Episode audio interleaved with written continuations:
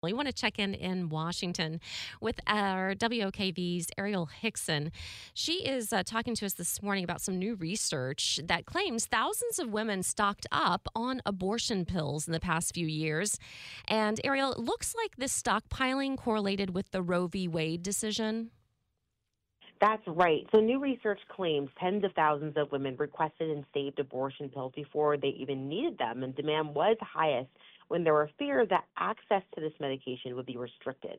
Now, this study was, was published by JAMA Internal Medicine, and it examines data from Aid Access, which is a nonprofit based in the Netherlands that operates via telehealth. Aid Access received over 48,000 requests from the U.S. between September 2021 and April 2023. And it found that the number of women who requested the pill before they were pregnant through a process known as advanced provision really increased when access was threatened. So requests skyrocketed from about 25 a day to nearly 250 a day after the decision to overturn Roe v. Wade was leaked in May 2022. Those requests spiked again in April 2023 after opposing court rulings threatened if the abortion pill would be available. Now, these requests were especially high in states where an abortion ban was expected, and researchers say that the majority of advanced provision requests came from those who are from a, a specific demographic, who are white, over 30, and living in urban regions and areas with less poverty.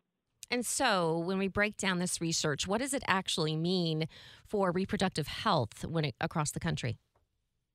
Well, it's a controversial uh, topic, as you can imagine. Those who are um, uh, supporters of abortion rights say that prescribing it in case of future need um, could potentially be uh, increasing access for those who need them, where those those who are opponents of abortion say the medication is dangerous. As of now, aid access is still uh, getting advanced provision requests and more than half of abortions in the U.S. are through abortion pills. So this is something that's definitely going to be looked at, especially as we come into 2024. Yeah, it looks like the trend is continuing. Um, the New York Times also reporting on this this morning as people continue, tens of thousands of women continue to order abortion pills just in case they might need them as the threat continues, as uh, more states are passing certain laws restricting abortion, sometimes uh, almost outright, outright, outright banning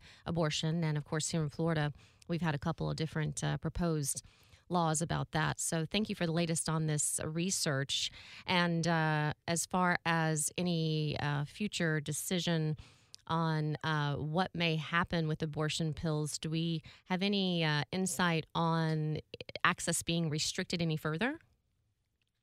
As of now, no uh, insight when it comes to abortion pills at this point, but I can imagine um, this is definitely going to be a hot topic as we continue to get closer and closer to the election, especially as you mentioned, yep. um, these requests are still happening. Yep, always uh, a topic, especially when uh, with the Supreme Court decision, as we mentioned. Thank you so much for that live report, Arielle Hixson, live from Washington for us this morning.